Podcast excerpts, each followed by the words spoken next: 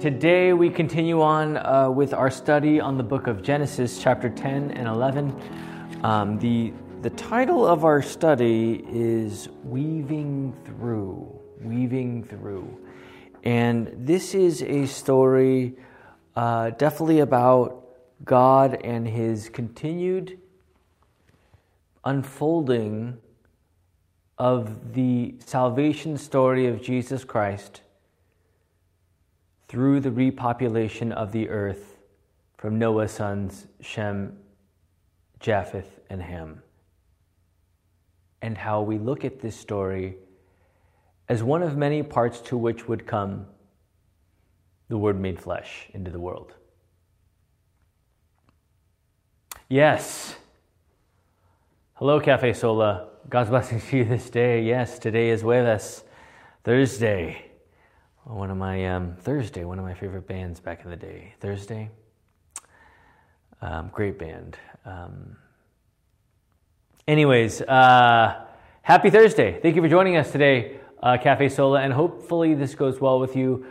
Just studied this last night with the folks here at Faith Lutheran in Moorpark, California, but for you, hopefully this is fresh on my mind, and as you know, it's always different in a sense of like putting up this outline for you. This is what I do not usually do for the Bible study.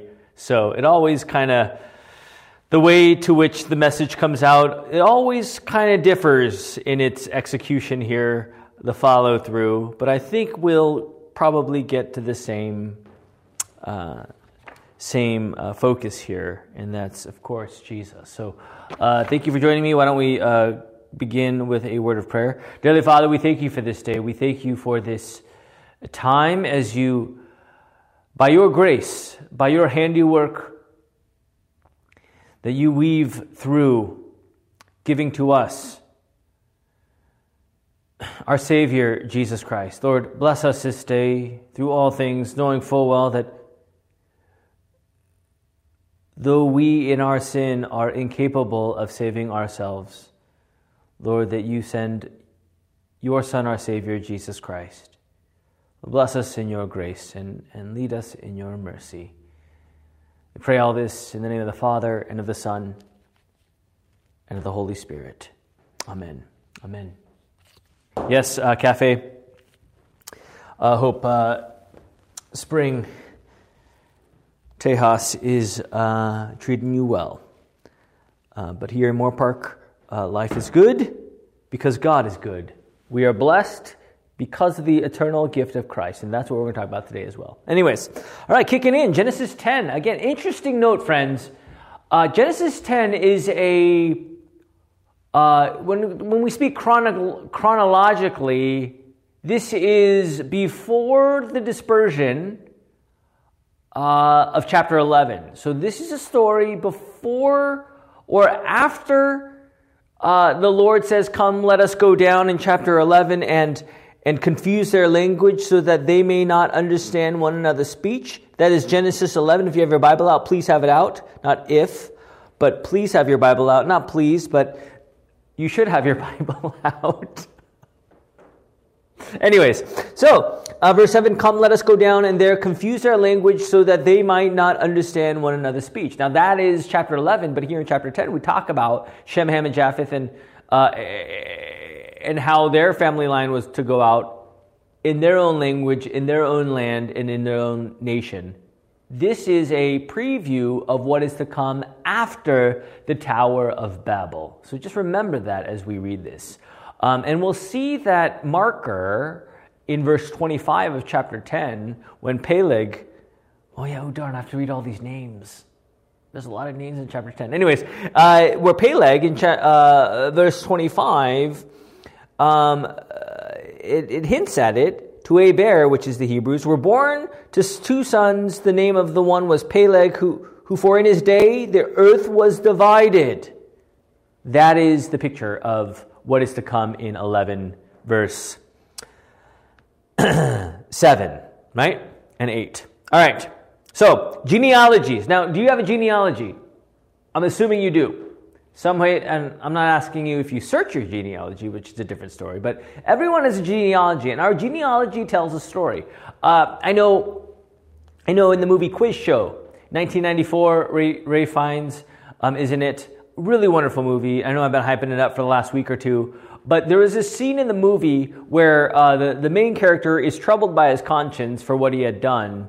And his father would tell him, this is the name to which you are representing. So what you do is representing our family name. And it, you know, as I was watching the movie, it reminded me of genealogy, of the name to which we are derived from, right? And here we see the name to which, is to come to us in Japheth, Ham, and Shem as they are enlisted here in Genesis chapter 10. Names mean a lot. They represent a lot. And at the end of the day, your name is under the Father, the Son, and the Holy Spirit, the name to which you were, that's right, baptized into, right? That is the name to which you live under. And we're going to talk about that. I'm going out of order today. See, it always comes out differently when I teach them on separate days. But anyways, but here we see the name to which, and we'll get back to the name. But okay, well, let's just kick it. All right, let's read this together. Genesis chapter 10. These are the generations of the sons of Noah, Shem, Ham, and Japheth. Sons were born to them after the flood. Okay, so these are the generations. Again, simply put, let's see, brown or green. God's daily bread. Give us this day our daily bread. I believe in God the Father Almighty, maker of heaven and earth, right? This is how God, what's the word? How he provides in the 9:1 Genesis. If you could look back there, it says, be fruitful and multiply and do what? Fill the earth. Right? Again, this goes back to what? Genesis. It's Genesis, what is it exactly? Let's look at there real quick, just to be exact. Genesis, when he calls Adam and Eve here.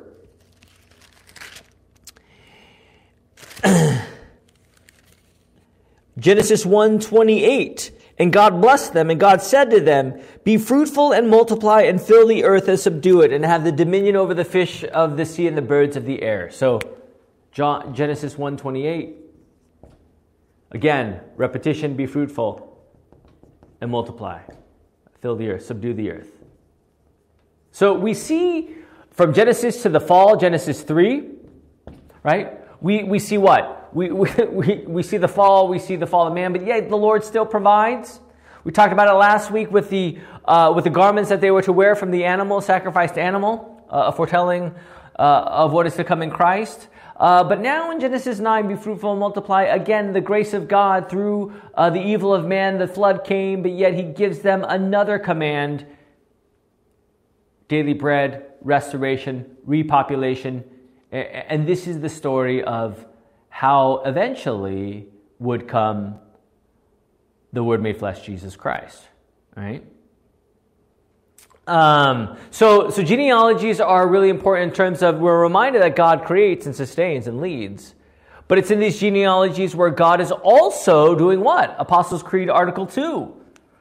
See, I didn't even bring this out in my first time here. So if you're listening to this again, friends, here at Faith Moorpark, you know, there's a lot of additives that come out here that you did not see at Bible study yesterday.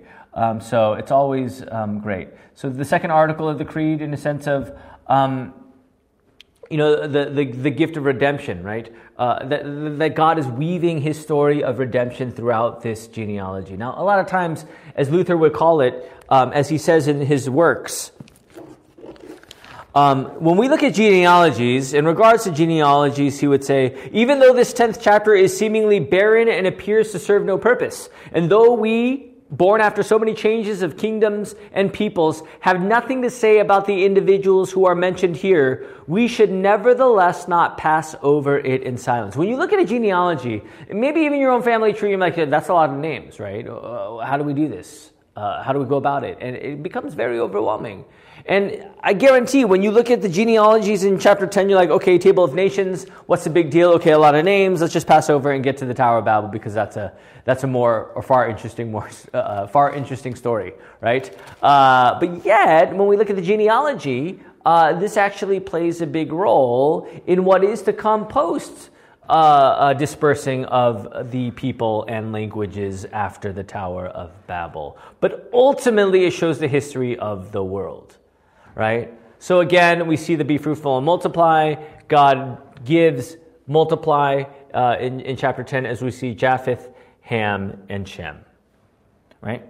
All right. So, verse 2 here. The sons of Japheth, Gomer, Magog, Madai, Javan, Tubal, Meshach, and Tiras. The sons of Gomer, Ashkenaz, Riphath, and Togarmah, the sons of Javan, Elisha, Tarshish, Kittim, and Dodanim.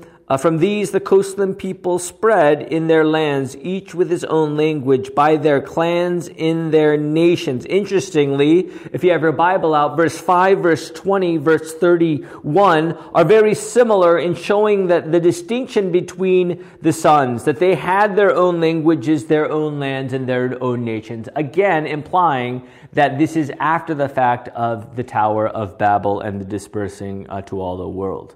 Right, but here we see in Japheth clearly the picture of, and in our notes, and if you have a computer out there, which I'm assuming you are because you have YouTube, Google a map of Shem, Ham, and Japheth and their territories that were given, as we see on my handout here. But it's important. I mean, it's just to give you a spatial understanding of it. But when we talk about Japheth, he is a picture of the north. Right? So everything north, let's say, of the Middle East or Arabia, of Africa, everything north, like modern-day Europe, that area is surrounded by waters. They were considered the sea people, the coastland people, right?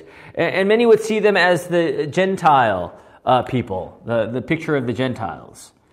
And again, these, remember the curse of Ham, and we'll get to it. But here with the Gentiles, we very well know that they would be blessed, right? As we see, actually, if we review it right here, if you could turn back real quick to verse 25 of chapter 9. Cursed be Canaan, okay. Not okay, but cursed be Canaan. But here in verse 26, blessed be the Lord, the God of Shem, and let Canaan be a servant. Again, Israel, Canaan.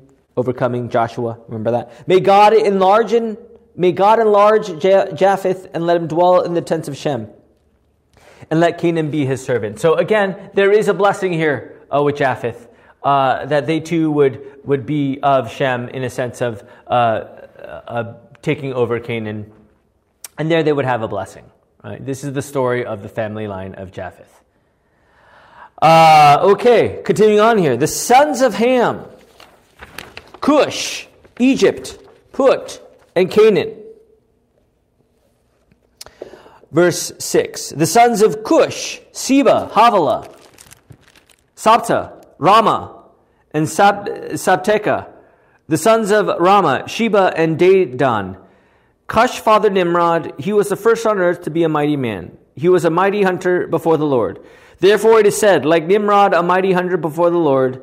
The beginning of his kingdom was Babel, Erech, Akkad, and Calneh in the land of Shinar. From that land he went into Assyria and built Nineveh, Rehoboth, Ir, Kala, and Rezin between Nineveh and Kala. That is the great city. Egypt fathered Ludim, Anamim, Lehabim, Nephtuhim, Pathrusim, Kasluhim, and Kaphtorim. Canaan fathered Sidon, his firstborn, and Heth, and the Jebusites, the Amorites, the Girgashites, the Hivites, the Arkites, the Sinites, the Arvadites, the Zemarites, and the Hamathites. Afterward, the clans of Canaanites dispersed, and the territory of the Canaanites extended from Sidon in the direction of Gerar as far as Gaza, and in the direction of Sodom, Gomorrah, Admah, and Zeboim as far as Lasha. These are the sons of Ham by their clans, their languages, and their lands, and their nations. Now, I know, applaud. Look at those names, right? And this is the picture of Ham. Don't be a ham, they say. And here we see the curse of Ham. Now, Canaan is the most notable. Also, when we talk about Canaan, again, a picture of great idolatry, right? But yet, on the surface, a picture of great prosperity, right? I mean, Luther talks about this greatly, but on the surface, they had everything. Resources, trade, juggernauts, economic prosperity. They had all these things. Right? On the surface, everyone would look at, wait, what do you mean cursed be Ham and his family line? How can Canaan be cursed when he has all this prosperity? Now, again, as I take out my notes, Luther would once say, Canaan is the most famous of all because he occupied the kingdom that was given to the children of Israel later on. Little did they know what was to come in the overtaking by Joshua and all the Israelites. But yet, consider, however, what the lot of the true church in this world is. Ham is cursed by his father Noah, while Shem and Japheth are blessed.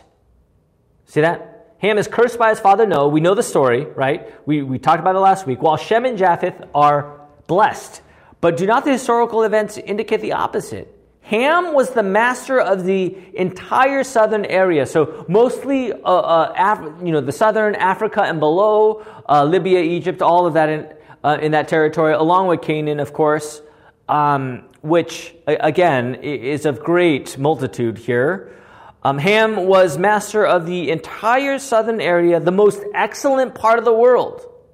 Right? So on the surface, it looked like this was the most excellent part of the world and that he had all the things. Yet, as Luther would say, the church, on the other hand, is subjected to afflictions in order to enable it to hold fast even more firmly to the eternal benefits and the true blessings. Now, just as a side note here, blessings, what does it mean that you are blessed? Why are you blessed? When someone says, I am blessed, what does that mean? Well, from the eye level, the southern area was the most excellent place. Of course, when we look at him, he is blessed. But when we look at Shem and Japheth, the ones that would take over Canaan, of course, may your tribe be enlarged in Shem. As it says in verse chapter 9, if you could turn back there, verse 26, blessed be the Lord, the God of Shem, and let Canaan be his servant. They would ultimately be blessed. Family line. What's that true blessing? Jesus. Right? This is the true blessing. On the surface, prosperity, true blessing, Shem and Japheth, line of Christ, the overtaking of Canaan. Right? This is the promise of God. And friends, you are blessed because the blood of Christ covers you. That is your blessing. That death has lost its sting and the salvation story has been accomplished for each and every one of you by your Lord and Savior, Jesus Christ.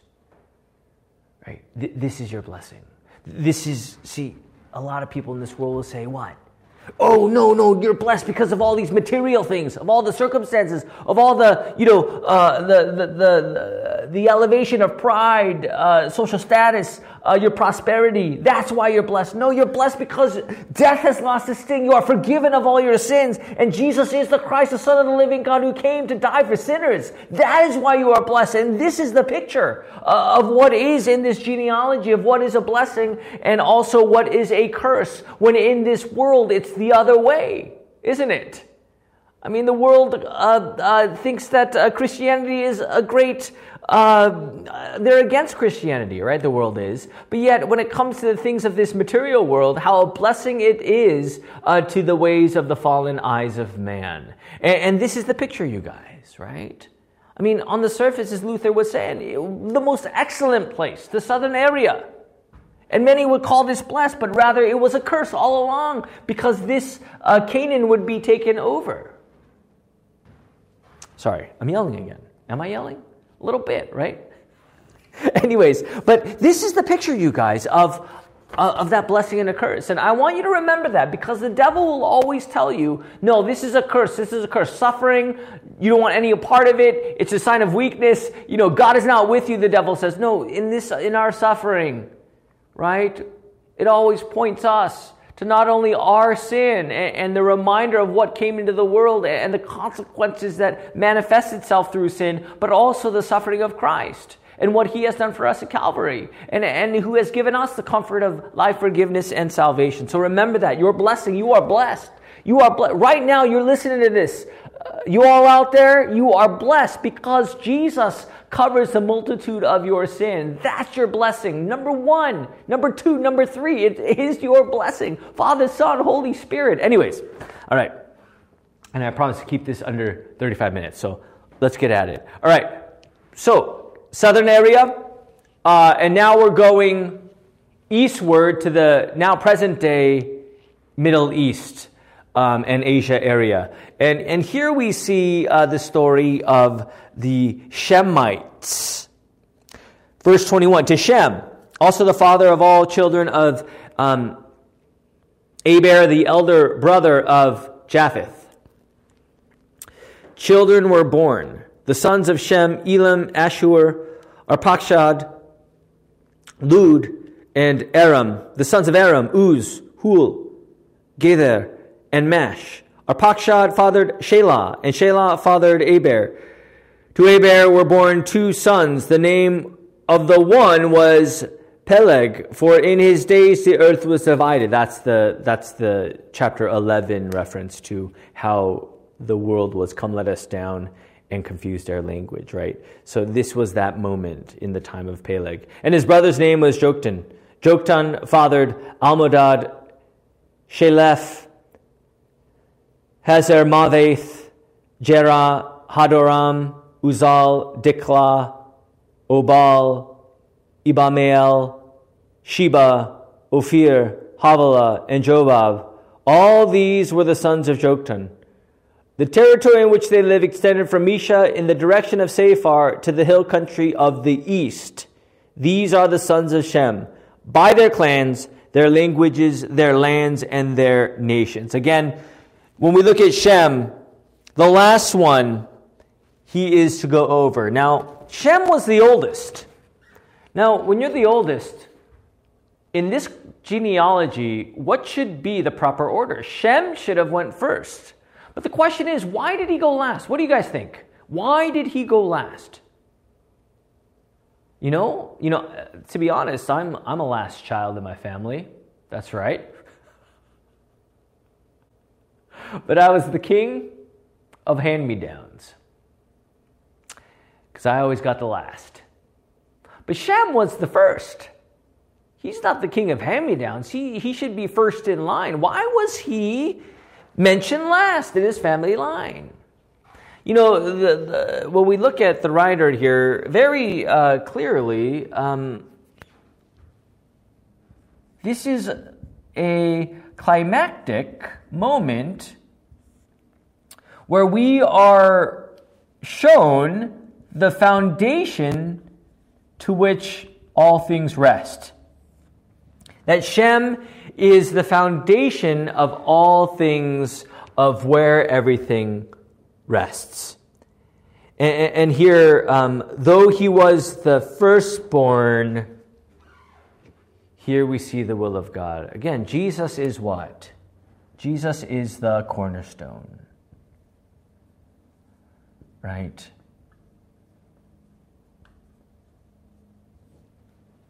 And as the foundation of our faith, Shem is a line to which Jesus would come. And this is the picture through all things. There, the undergirding of all things is the promised seed, Jesus Christ, ever since Genesis 3:15. Right? There is something to say about our foundation, is that we rest upon the rock of our confession, that Jesus is the Christ. Who do you say that I am? And here we see that picture. Right? Through all things, what is happening here is God is weaving his story, the salvation story, through the foundation of Shem, as it would become the Christ who would die for the sins of the world. Right? So, from oldest to youngest would be Shem, Japheth, and then Ham. So Shem should have been up here, but he is down here because he is the true blessing, as it would point to Jesus, the cornerstone. Interesting, right?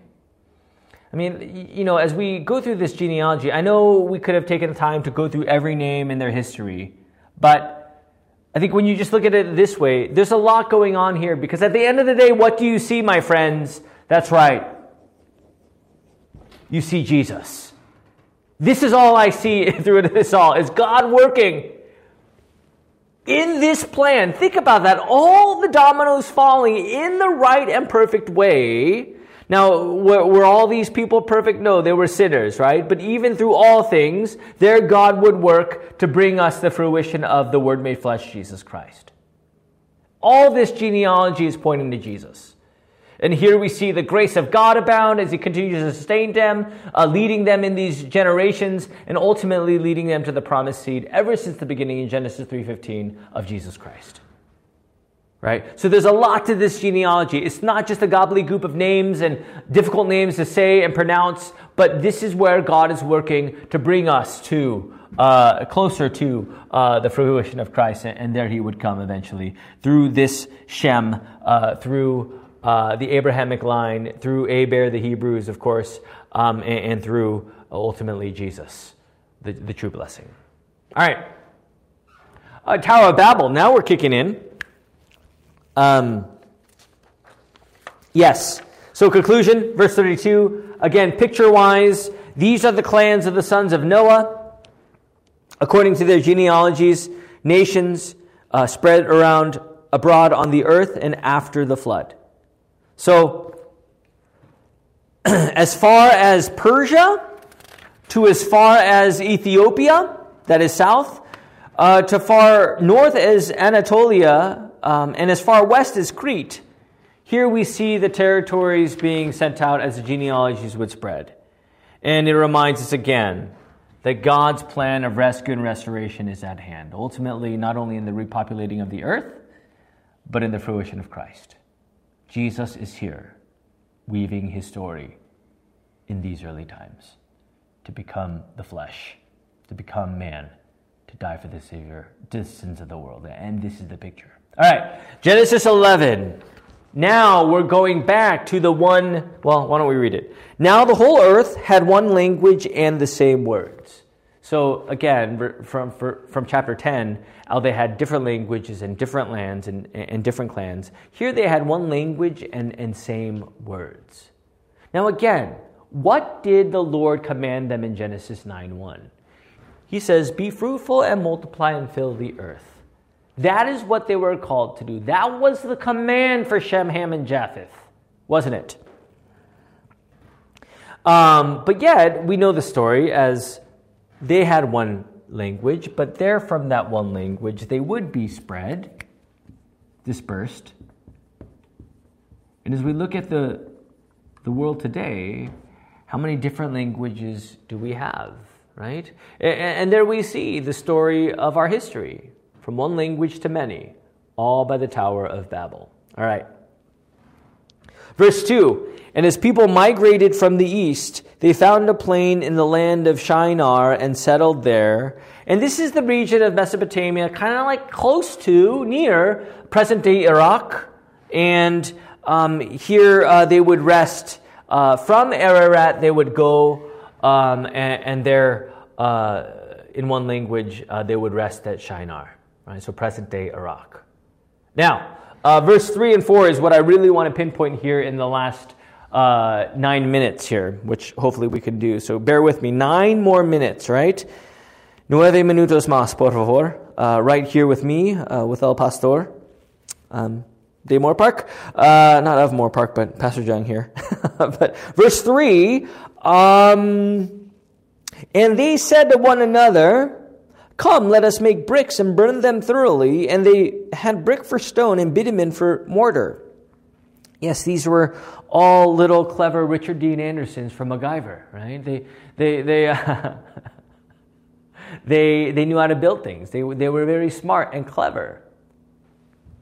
This was the first mention of bricks and mortar and bitumen, right? And this is entitled, "Oh So Clever." What was their downfall here? That in their own cleverness, what happened? They forgot Genesis 9:1. Right? They forgoed this call. And in their own intelligence, in their own cleverness, they said, well, we're going to do our will rather than God's will. We're going to fulfill our words, our desires, our wants, because this is better than what God has called us to do in Genesis 9:1, and that is to fill the earth. Right? And they were saying in their own cleverness, we have a better idea. We have a better method or strategy. And here we see how disturbing this is. From Herberger, those clever people wanted to make their building able to withstand any kind of rain. It is disturbing that the children of the world can be so clever, but the good thing is that God holds all their cleverness in the palm of his hand and can put it to shame with his own wisdom. That's the thing, you know, how clever can we be? In our fallen state of sin, can our intelligence supersede God? And the answer is absolutely not. See, the idolatry of our own cleverness is real, and we see it right here.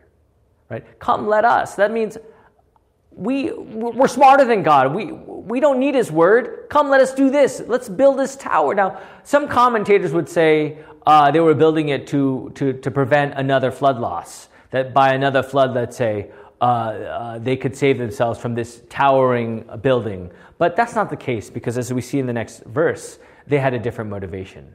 But in their cleverness, nonetheless, they were turning from God and his word, right?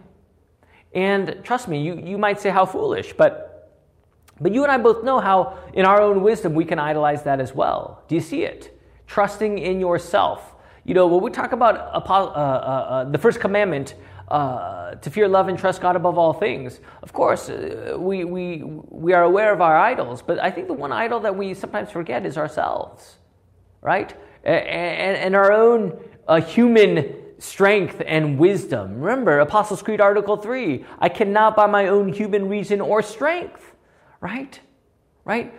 This is a reminder that we cannot. But yet, in their wisdom, they said, I couldn't live without God's word. I can live on my own will. I'm smart. I'm wise. I'm strong. I am able. I'm self-sufficient. I'm self-reliant. I can do this myself. This is what was going on in their hearts and minds. Oh, so clever, they thought. But what they should have been thinking is, we are foregoing the omniscient words of God. God is all-powerful, yet we know better. I mean, that's the plight of man, isn't it? Do you see it in your life? I think not a day goes by where we trust in ourselves more than God, right? Now, do we desire or do we strive and pray and turn? Yes, but in our sinful nature, we know that we do fall into our sin. We do trust in our own cleverness, right? And this is the plight of man, clearly. Let us, right? We're taking the control. We're going to be the captain of the ship. Anyways, okay, so this is kind of where it was leading, right? Don't you see? The cleverness of man leads on this road of destruction. It's evolving into, and that's what sin does. It just digs its grave, dig after dig, right? It's just building or digging out its own grave through their own cleverness. And little did they know what this would be. Now, verse 4, the plight of man. Then they said, "Come, let us build ourselves a city and tower with its top in the heavens, and let us make a name for ourselves, lest we be dispersed over the face of the whole earth. So come, let us build ourselves a city and a tower with a top to the heavens." Right? Look at that. Top to the heavens. And let us make a name for ourselves, lest we be dispersed. Again, lest we be dispersed. Now, this is direct contradiction to what the Lord called them to do, to disperse, right? It is in their own cleverness that their sin did what? Let us make a name for ourselves.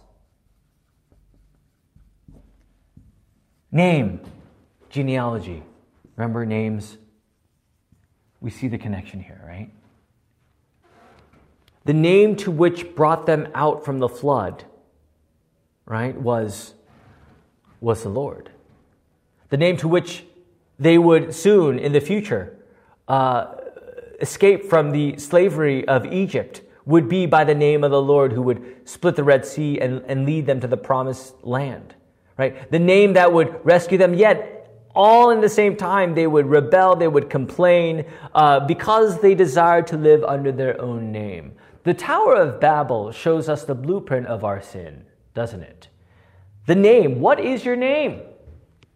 What is your name? I asked you earlier that.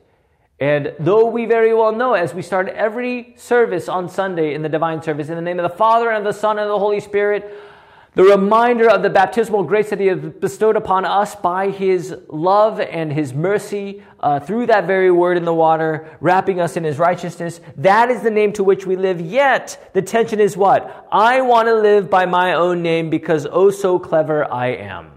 Let us make a name for ourselves, right? The name, what is that? That always points to our own pride, arrogance, me first. As little God. Self-reliance. Right? Self-trust. Oops, I wrote self-trust. Self-reliance.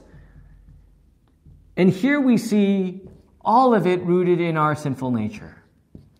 Let us make a name for ourselves. I mean, that's the greatest temptation is our own pride. And this is what they were falling to. All right, from Luther. When they are puffed up by success, they suppose that they are sitting on God's lap, and in their greatest self-reliance, they have the audacity to do anything they please. This is the plight of man. I'm so clever, I'm in God's lap, and I can do anything that I please. And this is what they were doing. All the meanwhile, Genesis 9:1, forgetting that and going on their own way. See, be vigilant, folks, and be aware of what's really happening. Because we know pride and self-trust, self-reliance, that's like breathing. It's so easy to do. But here we are in the Word, as it unfurls the reality before us in our sinful flesh. And there we realize, as our own little gods, this would lead to a scattering, to what God had intended to fill the earth. And again, God's mercy, God's grace, continuing to lead them. Again, as we look at this picture of the genealogy, at the end of the day, what weaves this story is Jesus the cornerstone. Right through this whole picture, the genealogy to the Tower of Babel, which we will talk more about next week, it is all about Jesus and what He has come to do. And this is a great reminder to us that in our plight, there Jesus is. Not with self-trust, not with self-reliance, not with pride, not with me first. But for you He came. As He was laid low, as He put you first, to sacrifice, to stand in your place. Do not trust in man, but rather to be in the Father as one. To be obedient, right? To rely on God and His promises as you is led, to be the very Lamb of God who takes away the sin of the world. Right? This is the name, Jesus, for he will save people from their sins, Matthew 1:21. And this is what Jesus brings to the table. So remember that this day, friends. A lot of stuff here. Enjoy it. Receive it. I know it's time. 41 minutes. Let us pray. Dearly Father, we thank you for this day. We thank you for this time. Bless us, O Lord, in this very word. Lord, that through this genealogy, you have weaved to us the story of salvation. Thank you, O Lord, for your continued grace and mercy as you lead us in the hope and the trust of your Son, our Savior's finished work in his death and resurrection. Bless us, O Lord, this day. Grant us your great blessing, and through all things, O Lord. Bless us in your name. For all these things we are thankful. We pray this in the name of the Father, and of the Son, and of the Holy Spirit. Amen. All right, friends, we did it. Thank you for joining me. Thank you for learning. Thank you for just being you. Love you all. Until next time, this is Pastor Young here at Faith Lutheran Church in Moorpark. Have a wonderful day. God bless you. Until next time, adios and goodbye. Thanks for listening to this Bible study presentation from Faith Lutheran Church in Moorpark, California. For more information, visit us on the web at faithmoorpark.com.